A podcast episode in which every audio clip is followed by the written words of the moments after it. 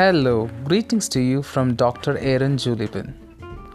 I have a doctorate degree in computer science from the University of Porto, Portugal. This is a podcast in which we will discuss about common PhD questions, some suggestions, and some advices.